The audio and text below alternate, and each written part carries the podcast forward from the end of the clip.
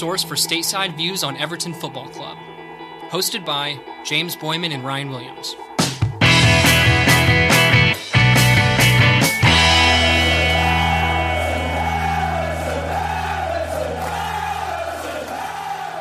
Ladies and gentlemen, welcome back to the American Toffee Podcast. James here, joined as always by Ryan Williams, my co host. And we're coming to you after a massive Everton victory, zero to one against West Ham at the London Stadium. With the victory in London, Everton have now completed five clean sheets in their last six away matches. That away form, gotta love it. And it brings the Toffees to 11 away wins on the season, second in the league behind only champions in waiting Manchester City, who have 13. This would have been uh, if if West if things had gone differently today would have been West Ham's first league double over Everton since 1972-73. So uh, nice to yeah, too bad, so sad. Wah wah. Yeah, Uh, sorry, guess that didn't happen, huh? Sorry, 72 73. It's gonna stay like that. Womp, womp, womp. Yeah. Oh, so with that huge win, as we said, implications for the remainder of the season. Everton remain in eighth place with 55 points, but just one behind Tottenham Hotspur with a game in hand. Two points behind Liverpool, who we do not have a game in hand on, and now three points behind West Ham, who are in fifth. So big win, Ryan. What is your instant match reaction after today? Well, we talked about this one. If we didn't win this one, you could forget pretty much all the European dreams. Um, we know uh, some someone has to drop here. Um, ideally, two drop, and we play out okay. Uh, without this win, we really have no shot. You know what I mean? So if you're looking at the table, we said when we did the episode on Toffee TV, we looked at the schedules and said, okay, who do we think's the most likely to drop? Liverpool's not playing well, I must say, but uh, their schedule is pretty favorable. And I, I think we thought that you know, Chelsea's is pretty tough too, but that's a pretty far drop. So we don't think that's going to happen. We thought West Ham had a shot of dropping some. They've got some difficult matches and Spurs. And here it is. I mean, those are the two we got to bank on. So this one was massive. You know, you called a six pointer. Um, so West Ham, West Ham sitting there. They're at 58 points. We're three behind them. We got the game at hand, which unfortunately we need to start winning the games in hand. I mean, they don't, we keep counting them like, you know, you kind of have to win them first. Uh, we still have the Man City match too. That's the one that you kind of look at. Um, but I think there's good news in the fact that um, Villa uh, is going to be without their main striker, um, thanks to a the first time I've seen a dive called legitimately in the Premier League and then awarded a yellow card in a very long time. Um, and it was a blatant dive and fine, but for him to get a red card on that, that that's probably helpful. Uh, although Grealish may be back. Um, it's possible. You know, you look at it and you're like, look, if we take care of business and we can do that, you know, you and I tend to be a little more optimistic, I think, than your average fan. Um, there's still hope yet. But my instant reaction on the match was, I mean, it wasn't very riveting. Um, I I knew going into it, West Ham's not a big possession based team, and that seemed like Carlo's theme afterwards. Um, I, I don't know. I we'll talk about later whether we thought it was West Ham playing badly or us playing well. I think that was an interesting dialogue.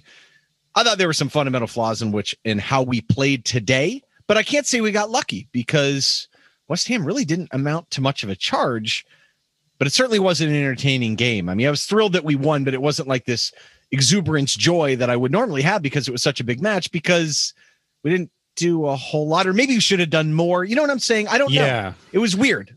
it was interesting. Like in like the 75th minute or so, one of the commentators said, "Oh, this is an amazing match. I could watch this for for days." Really? And I was like, "What? Are uh, am I missing something here?" So- I mean, so- it was What did you think of the commentators, though? Let's. I want to talk about that now. I, I know we didn't Well- put it in our script, but like, it's like West Ham have suddenly they're they're in competition for a European spot, and so all of a sudden they get lumped in with this narrative, and they're the they're the dark media darling suddenly somehow. Yeah.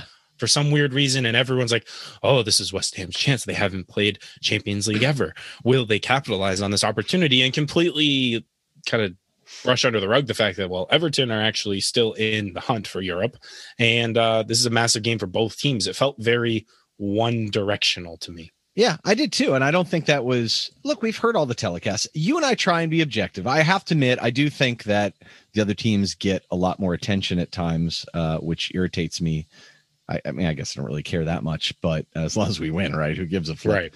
Right. Um, but yeah, this one is very strange. I, I guess it irritates me also too because I feel like there's an underpinning issue that's probably related to the Super League a little bit, where it's constantly hyping up those big clubs, and you wonder why their fan bases are so big and why you know the Premier League seems hamstrung to it. But the bottom line is the most compelling thing about the Premier League, I think, is the level of competitiveness. I mean, Man City's run away with it a little bit, but there's still so much interest in the European qualifications and and you know with the cups already kind of done or in position where you know there's going to be an important battle for fifth, sixth, and seventh, and and for them to just be focused on the Champions League, you know, their Champions League dreams are gone. You know, I, I don't think West Ham was thinking going into this, God, I hope we sneak into the Champions League. Not, no. I mean, and, but that's okay. You know, it's just, I don't know. I find it irritating. You know, some of the relegation stuff's kind of not totally settled, but not very interesting. But like, that's the only narrative you can think of. Like, I feel like Sidney Lowe, even at halftime, was like, almost dismiss the fact that it was like the fixture was meaningless for Everton, but it was yeah. really important for West Ham. I'm like, what are you talking about? Yeah, the inconsistencies there are, are quite baffling. But uh, you know, at the end of the day, it doesn't matter what the pundits say. It matters what the players do on the pitch and the opportunities Everton have in front of them to take advantage of. And they took advantage of the opportunity today, picking up all three points with the 1 0 victory. And we had three correct score predictions from the Discord server. If you want to join the Discord, it's invite.gg slash ATP. We had ROS, Serious Delirium, and yours truly with the correct one nil scoreline. So you've had a bunch uh, of them this year. How many have you gotten right? I think like four or five, which isn't a ton, but yeah, I've been on a little bit of a streak. So I appreciate you noticing that, Ryan. It means there you lot. go. There you go. Hey man, it's your your opportunity to toot your own form. Um, Indeed. Uh, yeah, touch your own form. Did I say form? I think you said horn. Apologies. I've had a very strange day uh, watching lots of soccer, including some that my kid was playing and my pardon me if my voice goes out a little bit. I had a few choice words not my best moments but choice words to the officials today. I was not reprimanded or anything though so there you go. It's okay. Hey. i was polite. I was polite. This guy was just terrible. Um anyway Off, uh free. eh, hey i mean it doesn't have so for full disclosure my son is is not he's not like big like me. He's a little bit undersized but he is a feisty guy and it was a very good match but it was it was a battle and there was a lot of shoving, a lot of fighting, and he was getting clobbered and shoving back. And so, you know, you you get wrapped up in it sometimes, you know? Yeah. Um, but yeah, he's not um I would not call him a um the cleanest of players either. Okay. Like he's he's not afraid to kind of, you know, clip a guy, maybe get in the mud, get in the dirt maybe, a little bit. Yeah, you know, maybe kind of give a little shove here or there. You Learn know, that from his dad, I'm sure. No, no, no, never. I would never do that. I, I played it straight the whole time. Um, anyway, Everton lineup. Um, three changes, good changes, I would say. Yes. Yeah, most definitely. So, you know, I think Carlos saw a lot of what we saw with the the defensive fragility, and so he elected to bring in Yerry Mina, Michael Keane, and Tom Davies, and drop Mason Holgate, Andre Gomes, and Iwobinho all falling out of the lineup. and in a bit of also very good news, we had Abdoulaye Doucouré returning from injury back on the bench, seemingly fit to go, but obviously didn't get the opportunity to participate today. But really nice to know that he is at least very, very close to full fitness yet again. You have any problem with those changes? Not at all. No, I mean I think we we pointed out Holgate and Andre as being quite poor last time. You uh, Iwobi didn't really offer enough. I think it was kind of a mystery to a lot of people why Tom Davies was ever dropped in the first place when he was playing relatively well, seemingly partnering well with with Allan, and you know switching to the the three center backs maybe and changing the shape a little bit. I think gave a little more license for both Coleman and Digne to get forward because we saw that getting exploited very easily. So it seemed very tactically astute from Carlo and uh, ended up going with a very different play style from from the Villa match.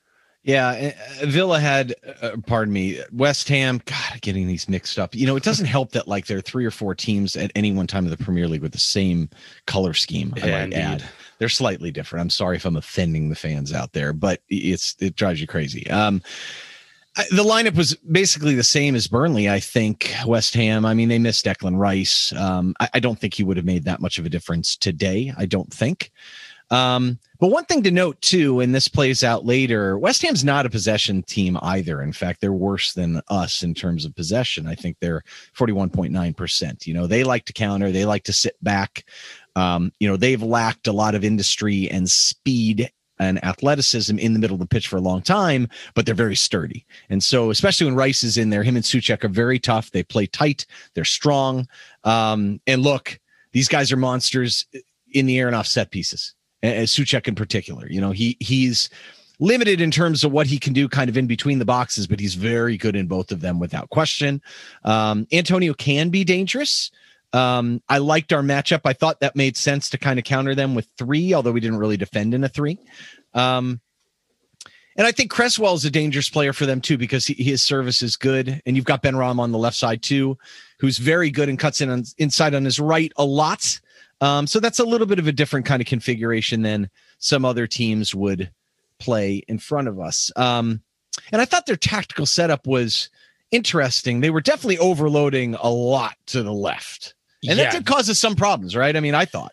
Yeah, I thought so too. I mean, I thought it, it if you look at their team shape, I mean, they, literally had no one on the right side of the yeah. pitch. It was yeah. like overload to the max. Um, bringing a lot of guys over there, and I think it did create some some confusion, especially early on, but even throughout the duration between Coleman and Godfrey about yes positioning and coverage. There was a lot of times when Godfrey was kind of exposed, Seamus like in the middle of the pitch, sort of at times like receiving the ball in the middle of the field, something we're not really accustomed to seeing.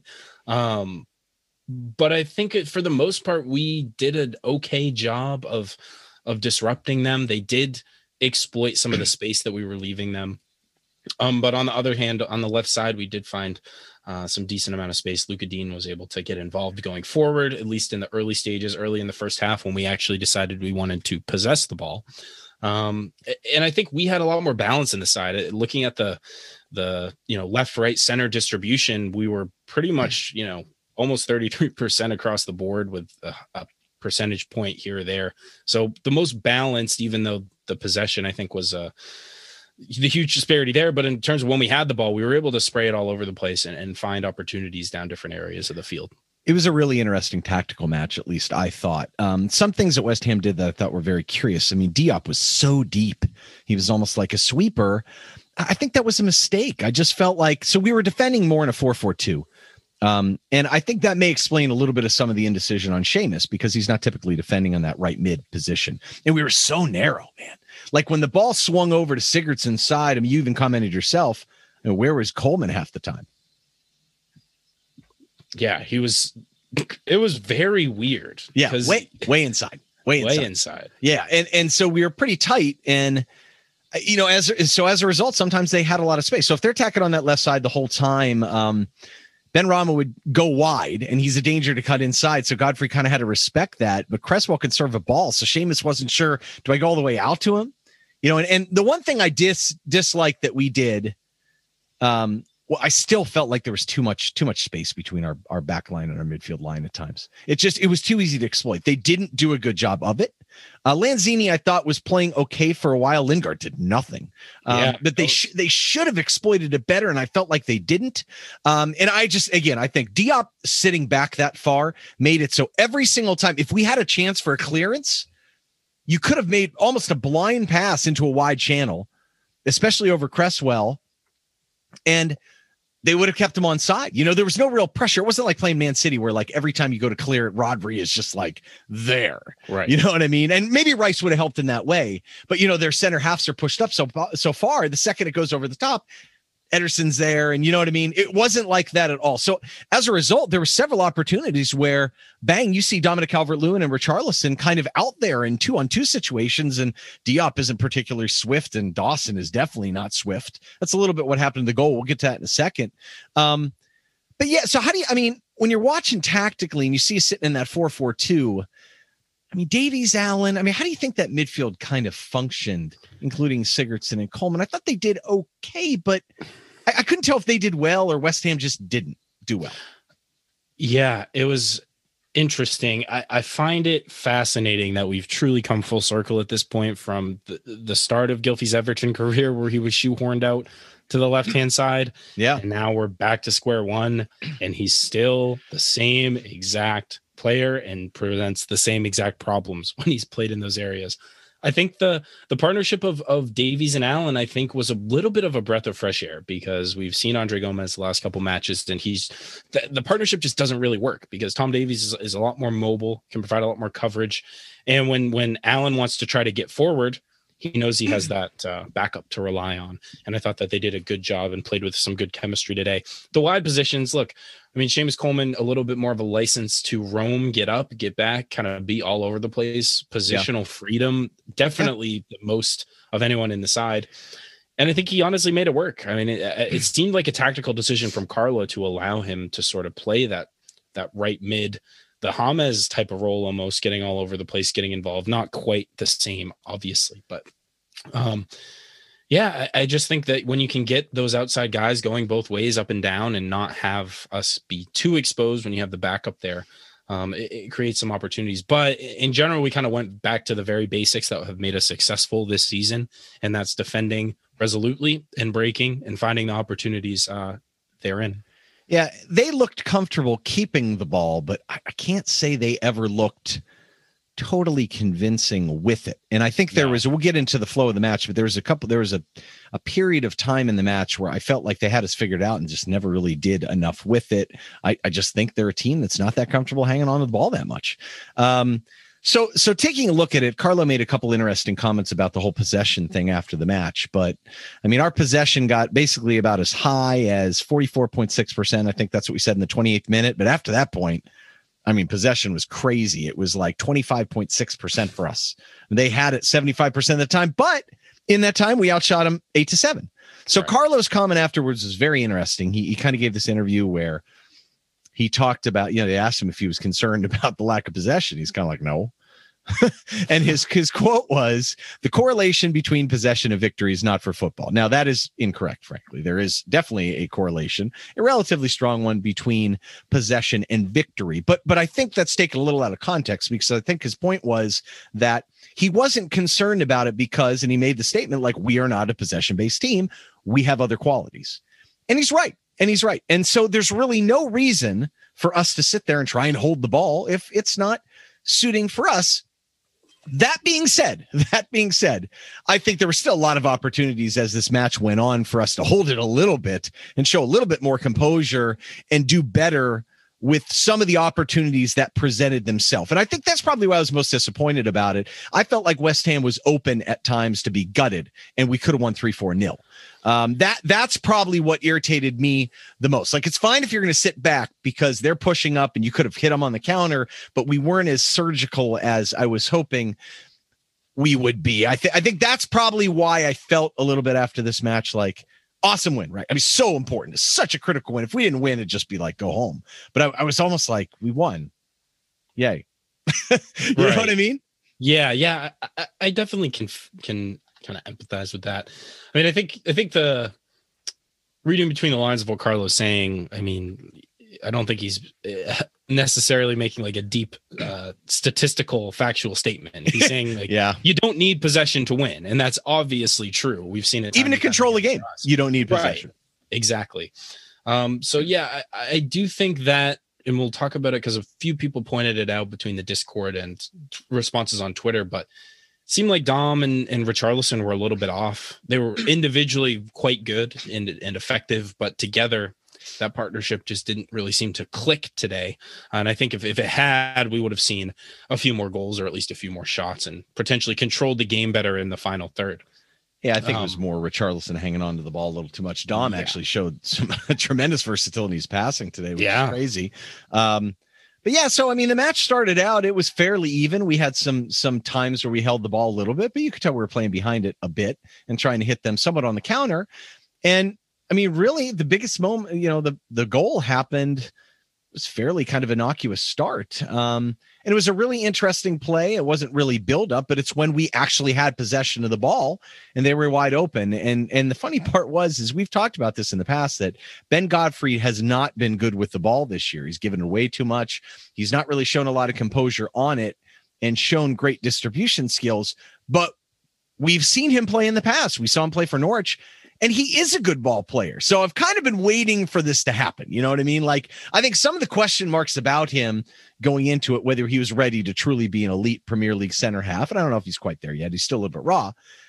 One of them was never that he could pass the ball. You know what I mean? Especially, right. and if you look at him historically, I mean, he's played some defensive mid, but let me tell you what, this pass was a good one. Oh, I mean, it was it was gorgeous, and it was a great, great, perfectly timed run by Dominic Calvert Lewin. Yeah, he sees the channel kind of open up.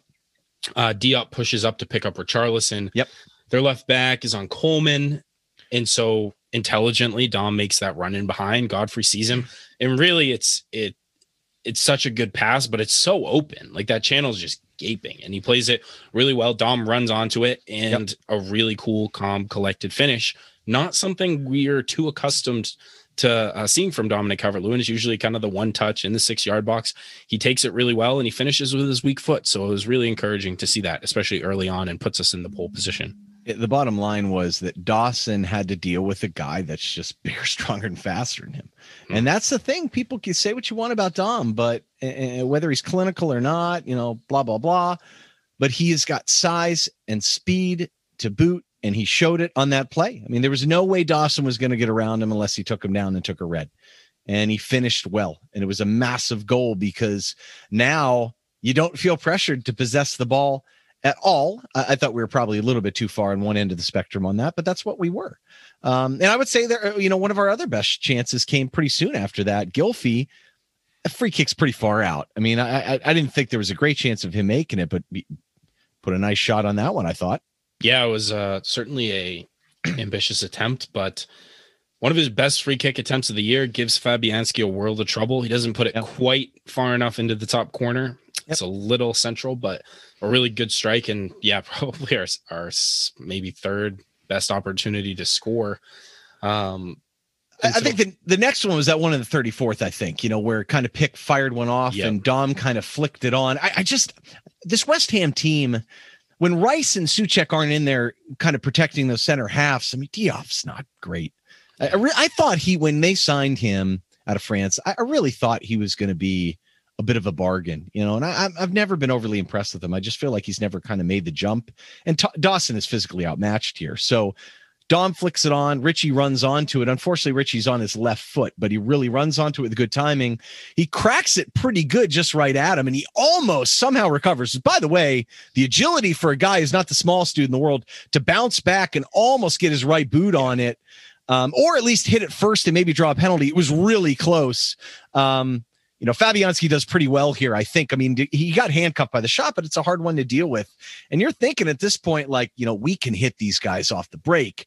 But I, then I think right after this, soon afterwards, I felt like it kind of started to sway their way. I was a bit concerned myself. It just felt like they had us figured out a little bit. Yeah, a little bit. They had they were finding some success with some crosses, finding guys in wide areas, and back then, door, uh, back right, door. And exactly. they swung it over to the right. The back door was open, and you know, in the 30th minute, that was a this is a close close shave. I thought. Yeah, Benrahma, probably one of the better chances he had. And he has an open header inches over the crossbar, uh, and Fornal on the back post.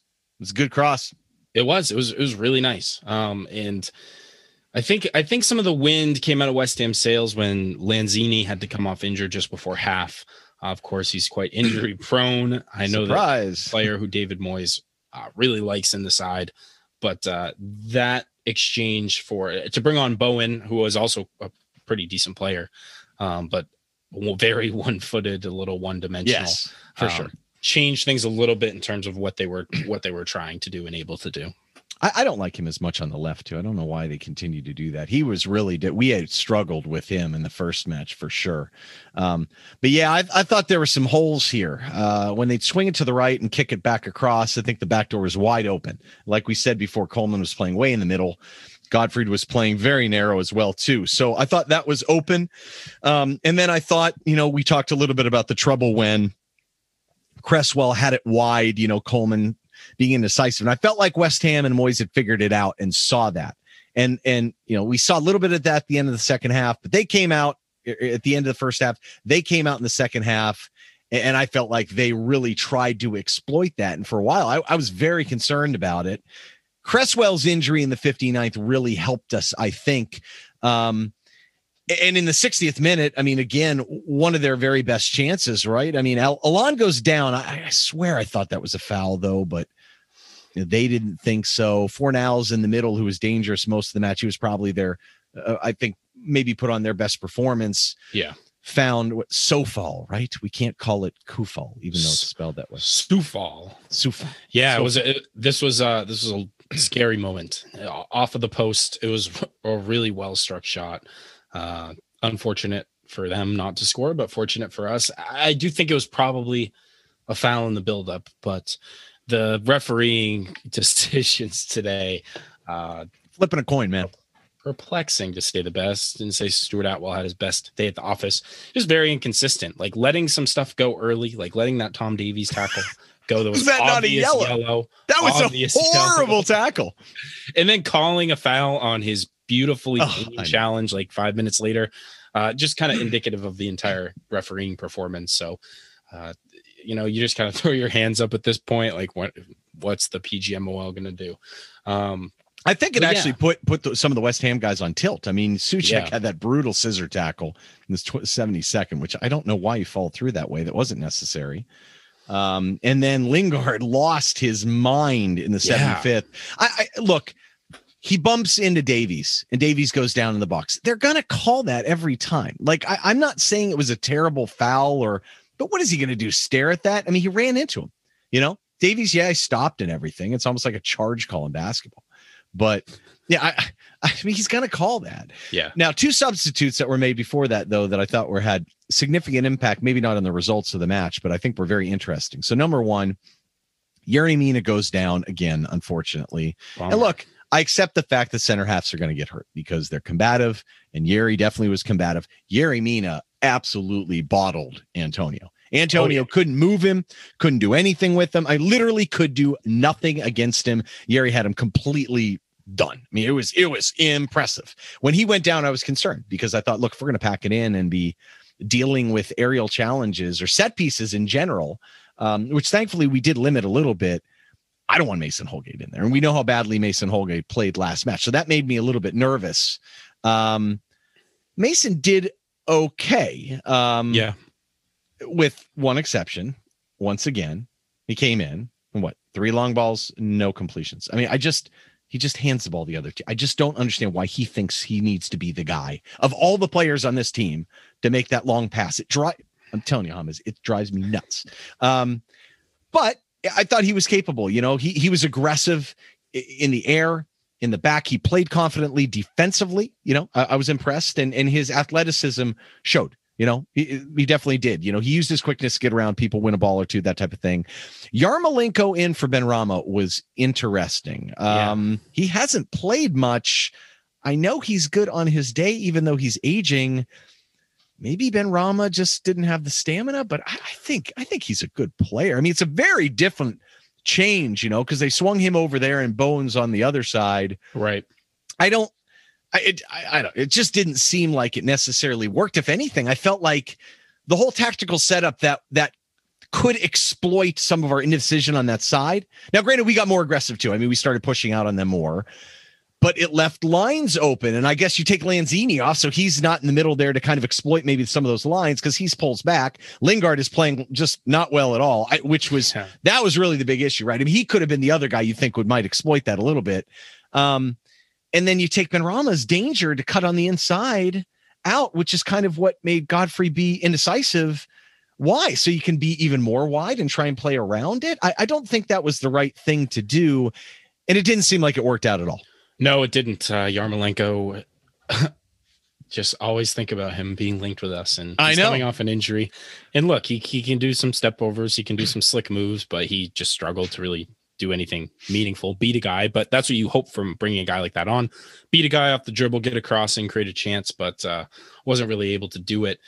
And we created a couple good chances in the closing minutes that we weren't able to finish. That would have really put this one to bed. Um, there was the really, really nice Dom through ball, cutting, slicing to Seamus, who's making a really nice run forward. Oh, Uh, no. and- and instead of hitting it one time, he tries to settle it, take a touch, and just runs out of space and time. Um, and then Uh, there was he should have played Richarlison on that playthrough. Yeah. Oh my god, to the right. The announcers again totally botched that one. I don't understand why Richarlison cut inside. He didn't. He cut outside first. Dom looked at him, didn't make the play to him, and but I'll tell you what, what great patience by. I mean, what a fantastic pass to Seamus. Oh yeah. He's got to hit that first time, doesn't he? Yeah, yeah. You you- you're in the box. You're that close to goal. You can't really uh, play around with it too much. Just kind of gotta take advantage of the shift in the position and the goalie. Yeah. uh, Fabianski's gonna have to shift his feet. He's not gonna be prepared. So it's whatever. I mean, not his strong suit, but he could have probably hit that. And then also, look, Josh King had a phenomenal opportunity a few minutes later. Siggy with his probably one meaningful contribution from open play with the through ball to Dominic Calvert Yeah, that's Lewin. about it. And it was a really nice chip. I know. really nice chip. What was up with Dom today, man? He was a playmaker extraordinaire. This My is a God. lovely chip. And is King just unlucky here? Does he not go with conviction? Or I, I don't understand why he was trying to hit it to the near post, man. Just it's so much easier. Just hit it straight on and smack it to the far post. It's not really, I mean, he has size, but it's not really a strong suit. You know, he's better on the ground, but Yeah. I, I don't know. I hate when the announcers say, oh, he should have scored there. I mean, but I, jeez, man. I mean, it, it, He, I mean, he probably he could have scored. he certainly should- could have. Uh, is he going to score a goal for us? I mean, all don't honesty, so. I really think he's going to come in and play like a cumulative. I don't even know how much he's played, but less than like 250 minutes. And uh, was it the right sub though? Yeah, I think it was because uh, like you bring in Bernard, you bring in Iwobi instead, right? Like you got to. He's our only really other striker option, and I think at that point, both Dominic Calvert-Lewin and Richarlison had been running so much. Yeah. you did need a little bit of fresh legs in there to to change things up. But we talked about it. He looked uh looked pretty gassed after you know coming on in the 86th. You've cut or 84th, excuse me. You've got seven or eight minutes to show what you're made of, and you're walking casually around the pitches. Yeah, I Bizarre. I knew I know he wasn't fit when we signed him, and I, I had some concerns about that myself. Yeah, that's the right sub though. I mean, you know, uh, Bernard and Iwobi, maybe they can hold the ball a little bit in the middle of the field and kind of carry it forward a bit, but that, that- we didn't need that then. Um, you know, we have Allan to do that and some other people. Uh, you know, you weren't going to be able to carry it through their defensive mid. You needed some. You needed to keep what we were doing. You know, and going direct, and giving those guys a chance. And the thing was, I, I, Josh King's actually pretty good off the break. I don't think he's a great player, but he is normally. And I, and you know, he provided some danger. I actually thought the Fabian Delph sub for Gylfi was was a good one too. It felt like that enabled us at the very end to start to be aggressive. So you saw we started to press a little bit, which is kind of strange. You were kind of expecting us to sit back the whole time, and it's and it surprised them. I mean, you could tell like um, they were not comfortable dealing with it. Um, they, they couldn't really get a great chance after that. You know, normally you're waiting for a couple fouls and a couple big crosses and set pieces to go and it never really materialized. And we just, I think we changed a little bit tactically and did a good job closing it off. I mean, that was the thing. I mean, I was never really especially nervous with any of the things they really did. And kudos to us for playing well against set pieces as well. Um, and yeah, I mean, it was it was a great win. I mean, yes, they missed some chances early, but really in the second half, I mean, we said even though they dominated possession, they really, other than hitting the post, didn't have tremendous amount of chances. And um, I think it was probably a deserved win. Maybe. Oh, I mean, worst case scenario, it's a draw. But I mean, I, I guess I put it this way: if you look at the numbers and you look at XG and all that other stuff, you've got to remember the context it's in. You know, we were up. There's not as much pressure on us to generate scoring chances now. Was I personally irritated that we didn't do better and create more given the opportunities? Yeah, I already said that. But that's what I mean within context. So so that's why sometimes if you look back and look at the table and do all the math and do all the analysis and kind of use XG and other things to measure, you know, who had the most opportunities and who didn't, you know. But if you do that out of context, I don't think it's fair because there's no pressure on if you didn't score again, which we didn't, it didn't matter, you know. Um, that being said, I would have liked to score a few more and just kind of yes. it, right? You know, yeah. And so Ryan, you asked the question on Twitter after this game. You know, you said, "Fantastic win," but you asked the question, "How much was it Everton being good versus West Ham United being bad?" And that you weren't entirely sure, and you got some good responses.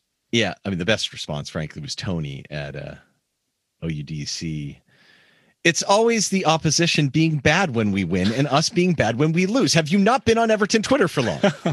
Thank you, so Tony. Accurate. You laugh. I was thinking about that when I posted. I was like, do I really want to send this out there? Because I know someone, Tony, you the man, and you are Spot accurate. on. Um, yeah, Lee Perry um, at Perry at Everton.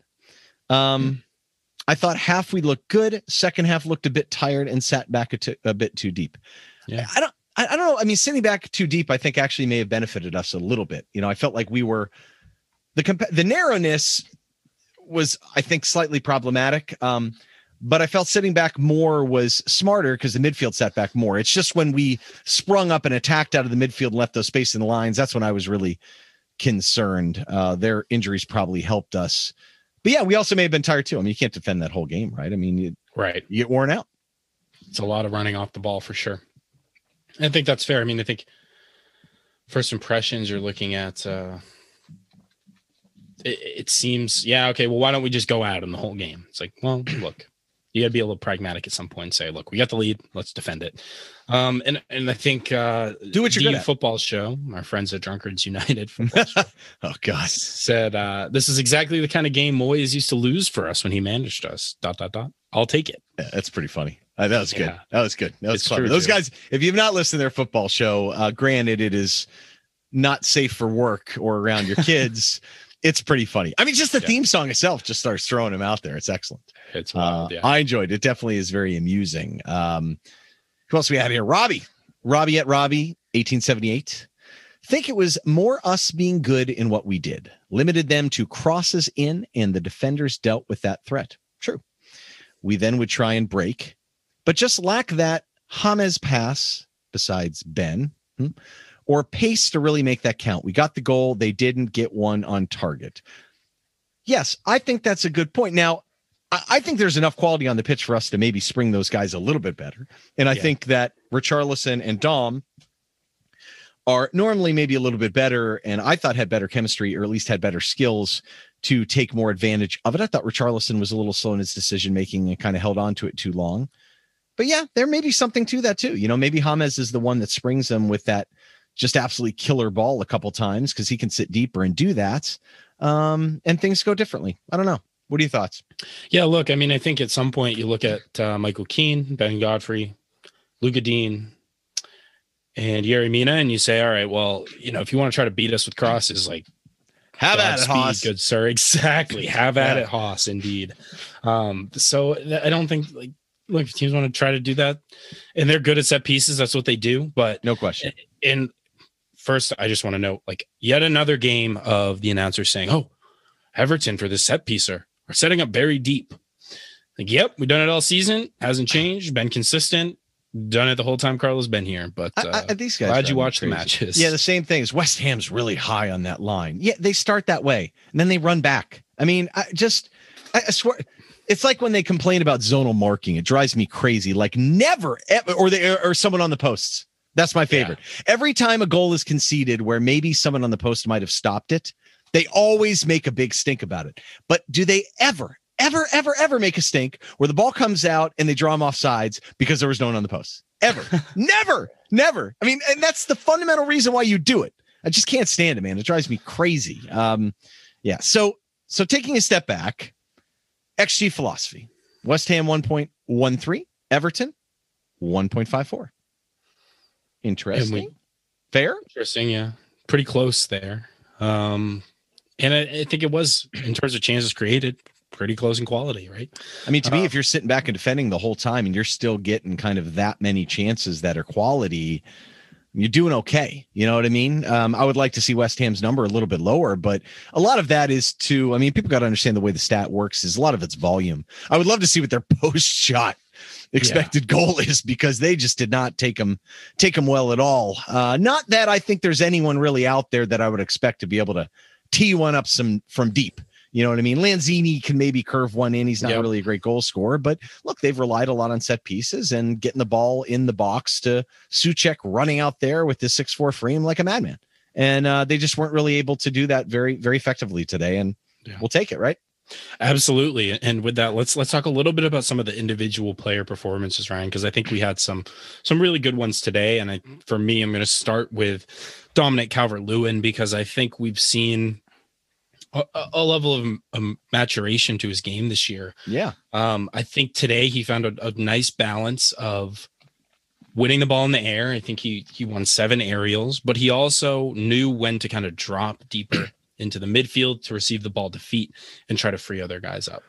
Um, and, and contribute in the buildup, which was really important. He only lost the ball once 58% passing, but he had like four key passes, which is wild unbelievable from him, him, right? Yeah. Player who's not known to create a whole lot, doing a whole lot of that today. Won seven, yeah, seven aerials, as I said, had three shots. And I just think he he's finding more ways to get himself involved throughout the course of the match. Whereas so many times this year, and maybe it's the dual striker thing, he's not totally isolated up there, but he's given a little bit more uh freedom to to pop up in different areas of the pitch to make an impact. I think you make a really good point on the dual striker thing because I feel like Dom today had opportunities where he was running with the ball and facing the goal. And I don't think he gets many of those often and um and I thought he showed okay with that but that that's an adjustment. I mean for a guy that's used to playing a lot with his back to goal even in the middle of the field you know winning balls in the air and kind of laying it off to people um we still didn't support those guys all that well at times but partially because they didn't need to be. I mean how often did you see we had two on twos a lot of them and you know that kind of goes over so nine finger Craig had a good comment here at Craig Mack um, I just want to watch that DCL to Seamus pass over and over. That's a classic I mean, example where Dom, you could tell he wasn't totally comfortable with his facing the goal, or else maybe it would have played Richarlison in. But the second he pulled it around, showed some composure, his back turned to the goal for a second, bang, suddenly he was able to pass. It was like right. magical elixir. Yeah. Um, so let's talk about Richarlison because I, I, thought he played well, but clearly he was not as decisive as we've seen him be with the ball, although he's very solid on it. I mean, look, the bottom line is if you're going to get the ball, Richarlison and Dom 2v2 against Diop and Dawson most of the match, it's not going to go well for Diop and Dawson. So um, I was disappointed they didn't score another one here, but I, I mean, the work rate was certainly there. I mean, what are your thoughts on Richie? I thought he played pretty well. Yeah, I thought he showed. Uh, I think he got a little bit frustrated early and, and tried to really force things a little bit was demonstrative on the on the pitch that he was frustrated. He never does that. Uh, I know. The, he had a couple early. uh Some said fouls. I thought he was a little theatrical on the theatrical side early on, which you know we, we know is uh, part of his game. But he can do. I thought he was a, a man on a mission. I thought his his work rate, both sides of the ball, was outstanding. His runs into the channels behind West Ham gave them fits all afternoon long and his willingness to take players on with the ball at his feet, right? I mean, something we desperately miss in this side, yes. and something he finally showed uh, a willingness to provide today, which was awesome to see. And as you said, and we pointed it out earlier in the show, just a little indecisive. Like he'd draw three or four guys to him and just hold it and, and look for a pass. And maybe he didn't have a ton of options because he was a little isolated, I thought. And that's part of the link up between DCL and Richarlison. But yeah, yeah, held the ball and didn't get rid of it despite like making some really good runs. Uh, five for six on dribbles, two tackles, and two shots. So, uh, so, so strong performance from him. But yeah, not as. It's good to see him getting back to some of that better form again, he may have been slightly un, un, uncomfortable in the positions he was in too. It was a little bit of a strange kind of tactical approach, and and I just can't believe they would sit Diop back that far. That that just makes no sense to me. Um, so we had a lot of comments though on Dom and Richarlison's chemistry issues, even some allegations that they won't pass to each other. I, had never really noticed this in the past. I, I don't think they're. I don't think either of those players are necessarily the me, me, me at the expense of the team. I, I, there's nothing wrong with wanting to be a goal scorer, and Richarlison's not finished well this year. Statistically, we've definitely noted that it's not been good for him, but we know he can score goals. So I never have a problem with that.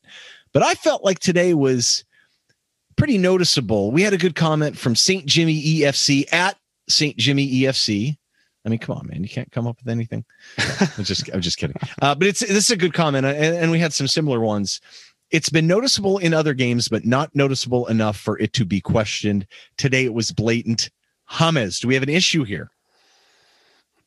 I don't think so. I, I don't like speculating on. I mean, we're not very drama people anyway, Yeah. you know. So I think our natural response. It is weird though, right? It is a Mhm. little weird. It and he's right. Like Had you noticed guess- it before today? Not consciously, but now that's just pointed out, I kind of thinking back, I'm like, yeah, that actually does kind of make sense. In your dreams or just no, just like re- reflecting on it, it does seem like there has been a little bit of a, I don't know if it's a communication thing or if it's just an understanding of each other's game or just an outright willing or refusal to uh, pass to one another. But it does seem like they're not really playing off each other quite as much. It's very much if one gets it, they're going to try to create the goal and not always, uh, you know, utilize one another in that partnership, which is really what it is and what it needs to be. Yeah, one thing to think about too is if we had maybe a better option up there and a little more depth, and you're going to play narrow like this, you kind of got to wonder. Richarlison would be more likely like the left mid because of his work rate and his defensive ability and his aerial threat too. You know what I mean? He can defend in the box and help a little bit, maybe not against a massive center half. It'd be nice if you had someone else up there that was maybe a little bit better in open field as a forward and that could kind of possess the ball and maybe play Dom in. Um, that may have been a better option today too. And then Richarlison can kind of jump into the jump into the game, kind of, you know, arriving later in the box and things like that. So so part of this is a little bit personnel, but I, I just felt like the game was very strange. I felt like them, Dom and Richarlison had the ball 2v2 in some positions they normally don't. A- And maybe that's what we can rack it up to. And that's why it was so magnified as well. I hadn't really noticed it before, but I don't know. We'll see. I mean, I I was Richarlison seemed engaged into it, slow in his Yeah. decision making, but I just I don't know. I, I can't imagine we're going to see concerns about it in the future, but it's something to watch, I suppose. I mean, looking at the total touches, Dom with 34, Richarlison with 40 for context. Davies had 38, Allan had 38, Sigurdsson 28. So they got plenty of That should be no surprise to anyone because then you take out the set pieces. I mean, how many touches did he have? Almost none. Oh, it's a. Oh, boy. I'm sorry, it's a constant problem here, and we'll I, I get think to it in a second. Hold on. Yeah, Hold on, all right, on. all Let's right, talk about. Ben Godfrey. Let's keep it positive here. great match, right? Was great match. outstanding. I mean, talked at length about his athleticism, about Yep. his anticipation, and we saw it today with the ball, the through ball. Outstanding. One, two Tackling. aerials, five for five on tackles, Woo! four clearances, and was not dribbled past or dispossessed. I mean, you can't ask for a whole lot more from a central defender than that. It was just very nice to see him finally put together and show his ball playing skills, you know, because he has it in his bag. He always has. Um, look, he's still a little bit raw at times at center half, but I mean, he he really was strong in the game. I, I think Mina's presence helped a lot. Um, I, I think they are, to me, you know, a, a, a good combination maybe in the future. But, you know, if you're going to sit back, I mean, this game kind of played out the way it wanted it to. You know, we scored early. And then if you're sitting back, who would you rather have in there than Mina and Keane? and letting Godfrey kind of free up on that right side to go kind of hunt and kill. And, and look, Benrahma's not an easy guy to shut down, but Ben was there. And then ultimately, when Mina went down, he very capably stepped into the middle and I thought did a great job helping to close the thing out. And not to mention, you don't have Holgate with as much pressure at right back, although we were playing very narrow. So in essence, it was virtually like a, a right center back at times. Right. And yeah, I mean, he gets all the credit in the world for for the assist. That was fantastic. Uh, I like Mark McDaniel at M underscore McDaniel 2012. Ben Godfrey. That's it. That's the tweet. That's all that needs to be said. And we also had uh, Alan Brody, loyal listener, Alan. Wait, wait. Let me tell you about Brody real quick. So okay, Alan, please. Alan pings me like as we're running time down. I'm thinking, boy, there weren't too many stoppages. And like right when I went and said that, sure enough, he pings me on Messenger. He's kind of like, how much time do you think's going to be left? I, I gotta find it. It was pretty funny, but yeah, I mean that's four that's minutes. that's Alan for you, right? Exactly. I love it, man. Yeah, he's and Alan, fantastic. uh, and Allen said the match was gritty and disciplined. He said, really need to see better link up in the final third between Richie and DCL. Absolutely, who both had solid individual performances. King should have made it 2 0. Godfrey, man of the match for me. How many times I've said that this year. What a ball for DCL. What a signing. And then we had uh, Wanderer Dave, which will segue nicely here at Halifax Dave. He said, Allan finally looked back to 100% today. Thought he and Seamus were great. Weird Richie DCL dynamic happening. We've talked about it. I think that's seems to be uh the the narrative maybe a little bit even despite the fact that we won but i do want to talk about Allan ryan Yeah. because I thought he finally looked back to near his best today. It still makes me nervous though when Allan kind of comes out, and I know Tom Davies has shown a lot better positional discipline this year. Uh, he's definitely grown his positional awareness. It still makes me nervous, but but you can see what he brings. You know, you can see the box to box player that Sarri turned him into when he was at Napoli. Napoli. Um, yeah, I mean, it was really nice to see him run with the ball several times. And at one point, he played Richarlison over, which is just such a sick ball. We've seen that a couple times now. Um, and he was out there winning balls and and taking care of the ball himself. Um, yeah, I mean, he was constantly disruptive, good on the ball. I, I thought he was even though we played behind the ball quite a bit, it felt like he was the most important player we had in the middle in terms, and just period in the midfield in terms of making that transition forward to attack, you know, and he runs with it. He, he doesn't look like he should be fast, right? But he right. does such a nice job of using his body, even though he's not big, and, and showing good balance and stuff to kind of protect it. He know he just kind of knows when he can spring forward. And and look, when Lingard was pushed up too high and he ever won a ball, I mean, Soucek is slow as molasses, man. I mean, he's going to dust him and did. So that was really nice to see. Um, and I think Stephen Williams caught it, right? At Stephen M. Williams. He, he nails it, right? He said a sharper and up to speed Allan makes such a difference. And I thought it did today. Yeah, it really does. And I think also just his uh his ability to foul so intelligently. Like perfect. He doesn't get that many cards. To, like people think like people are always nervous that he's going to get a red card. I'm like, no, people he rarely gets cards, period. He could play on a yellow card all day. He's smart. He did get one today on a he, nice little chop, but he took the yellow today, but it was a smart decision when West Ham were starting to break, and he knew immediately that he was in trouble as soon as he made the foul. And those are the type of ones you're okay with, right? I mean, it's a good, good within the context of the game, and uh, you'll take that yellow all day. But he normally erupts when he gets yellow, by the way. Oh, yeah. He I swings mean, and shakes his finger, finger at the guy. Wag, no, no, no, no, He shakes no, no. his head. It's yeah. awesome. I love it. It's, it's, it cracks me up every time he does it. I'm like, because I'm like, I feel you, man. That was, gar- I can't believe you're getting yellow for that, you know? Yeah, he was excellent. He's definitely got to be in the running for man of the match for sure today. I think so, most definitely. And let's speaking of man of the match, we had uh, Seamus Coleman, who Carlo post match said would be his man of the match. Um, maybe a slightly controversial choice there, but I think Seamus did a lot uh, in terms of being kind of disruptive force all over the place. Didn't have the most notable game in terms of numbers. I mean, he was dispossessed once, had four tackles, uh, one an aerial, had a dribble, 76% passing, and a shot that we talked about at length. But but he had one of our best moments today for sure. Yeah, I mean, when he uh who was that? What was I? It was, I uh, was so foul. I yeah, it was, it so foul. Yeah. He's like, get up, get the beep. Like, oh, you just love the. Oh, and he's just looking at him, just totally disgusted with yeah. him for just flopping there. Like, he's like, you yeah. are a disgrace to the game of football with that. Get up. I love it, man. It's just such captain material. I mean, it's it's also funny because you know it's what he's he does what we all want to do. What exactly yes, what I would do exactly. in Sunday League. In Sunday League. I, have done it so many times, like playing being a defender. Just looking at a guy, get up. Get what do you come on, man? What is wrong? Like, aren't you embarrassed at yourself? You know, and he doesn't, you know, sometimes he'll even get the like I love it when the defenders get the whole put your face right down to their ear and just yell at them and tell them oh, to get yeah. up. Oh, it's hysterical. I we need more on pitch shaming of these players who are flopping like that. I really do think Seamus is kind of leading that charge, and I, I very much appreciate it. Oh, I wish he'd have scored though today. If he'd have bangs that thing in first I time, I, I think this is probably probably the bigger flaw is I don't blame him for not being maybe a little bit more aggressive getting up the pitch. But you saw what happened when we did get up the pitch. I mean, Seamus Coleman was wide on the goal pulls out the left back. Richarlison, good movement, and Godfrey play the ball over. I mean, th- there is. You, also got to wonder maybe Seamus's future is is as more of kind of like a backup makeshift right wing too. You know, that'll be very interesting to see what happens in the summer and how we use Seamus going forward. But clearly, his leadership is is enjoyed by Carlo, and people respect the heck out of him. And um, he left it all on the field today. You know, and and kudos to him. It's nice to see him step up and really kind of you know, get this type of win and and have such a presence in it. He's definitely in the running for sure, man of the match, no question.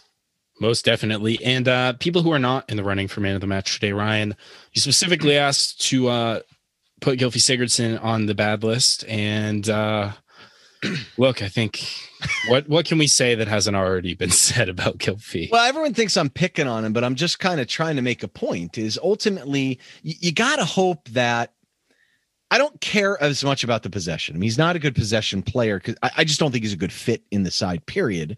Um, his work rate is exceptional. He really works hard. His defensive awareness is very good. He tactically understands. And and I think if we're playing a 4-4-2 and he's one of the top two, I'm fine with it. You know, I, well, I'm not fine with it because he's not creating anything from open play. I mean, nothing. It's unbelievable how little.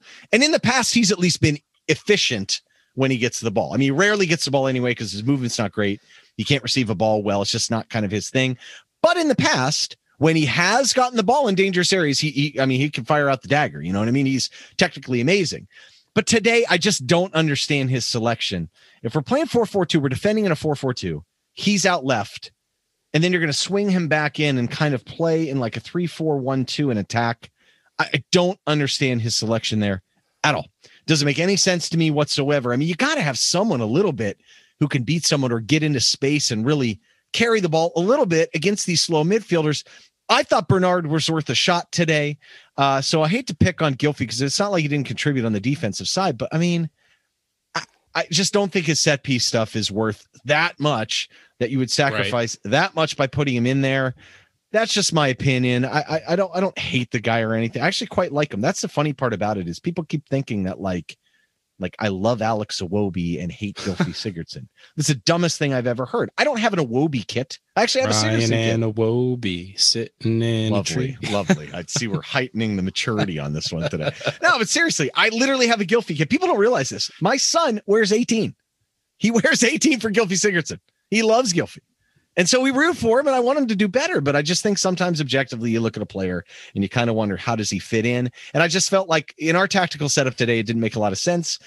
And we saw that. I mean, really, you know, and I, I kind of wonder why they didn't attack a little bit more on the right, but I guess their answer is Digne is a pretty good defensive player. Why would we go after mm-hmm. him? And Keane is pretty good if he's sitting back too. I, I don't know. I mean, I'm, I'm I find that a little curious myself. Yeah, really, it really to me just says a lot. And I don't want to, you know, belabor the point on Gylfi, but it says a lot about the selection when you play Gylfi on the left and you have the potential option to play Richarlison, Iwobi, or Bernard there in a more natural fit. Um, maybe not for what we were trying to accomplish today, but just in terms of playing guys out of position, you've got the the chance to make someone fit there at least uh, nominally, if not tactically. Um, so, and even if you like him, even if you like him, and you know, Carlo believes in rotation for sure. I think that's very obvious at this point. I mean, you save then save him for the next. I I don't know. I just I I just don't necessarily understand why he was plugged and played in there. But look, Carlo mm-hmm. feels like he can trust him and doesn't want to trust the other guys. Um, yeah. I, I don't know who else would necessarily be in the okay. Um, Jordan Pickford really didn't have much to do, so I can't really say too much about that. I thought Keane and Mina were excellent today too. Uh, I, I, don't know if I'd necessarily say man of the match because they didn't maybe have as much to do as. Uh, uh well, though I will say again, if Yerry Mina plays all 90 minutes, I mean, he bottles Antonio, so he deserves a lot of credit for that. And we never talk about Lucas Digne because he always plays fairly so well. I, I mean, I I feel like he was okay today and he yeah. got up the field, but really didn't have a massive impact, I felt like, on the game. No, I mean 55% passing, no key passes, a few dribbles. He actually had a nice couple moments where he beat like three guys on down the sideline for uh, to, to break us forward. Dispossessed a couple times, a couple corners. Not his finest work. I think he's just overshadowed by some better performances today. Yeah, I'd say the same about there. Tom Davies too. Yeah, I mean, uh, Digne was zero for six in crosses, zero for five in long balls. So you know what I mean. Norm- normally, he's at least able to impact the game from the deep, deep side. And I, actually, that's probably some of the reasons why we maybe didn't have as many opportunities as I thought we might have. Um, and maybe it was because we seemed like we were very concerned about tactically playing it behind them on Cresswell's side. Maybe I, that could be it, right? That could yeah. be it. Anyway, I'm sorry. You're going to say Tom Davies, so I thought played a pretty good match too. Yeah, I just think again when swapped out for Gomes like for like, it's just so clear to me that uh, one offers a lot more when we're not going to have possession of the ball for most of the game than the other. yeah, and obviously that was the case today. I think he and Allan are developing a nice partnership, but uh, I hope to see him continue to play moving forward and uh, continue to develop because you know he's uh, at least got the potential to improve. Whereas I think Andre uh, trending in the wrong direction. Let's put it that way. I think fundamentally we have a little bit of an issue here where our fullbacks seem a little bit too willing to just blast the ball out of bounds. And or when we're playing it long, just kind of get it out of danger. I, I just wish that I would have thought today was a perfect way that we can kind of tactically take advantage of that. So if you're going to win the ball, you know exactly where you want to throw it. We throw our guys at it.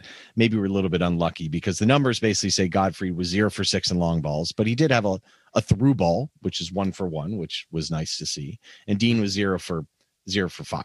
So I mean that's zero for eleven from your fullbacks again. I, we've seen that too much this year. I, I look forward to the day where they either have a little bit more composure or we support them well enough for it to happen. And look, the bottom line is part of the challenge is say when you win the ball and you're deep sitting in 442, transitioning to a 3412, you're asking a lot there. You're asking Gylfi to basically jump up into the play and say Digne has the ball. You're asking Gylfi to jump up into the play. He's not the greatest at receiving the ball to begin with and transitioning.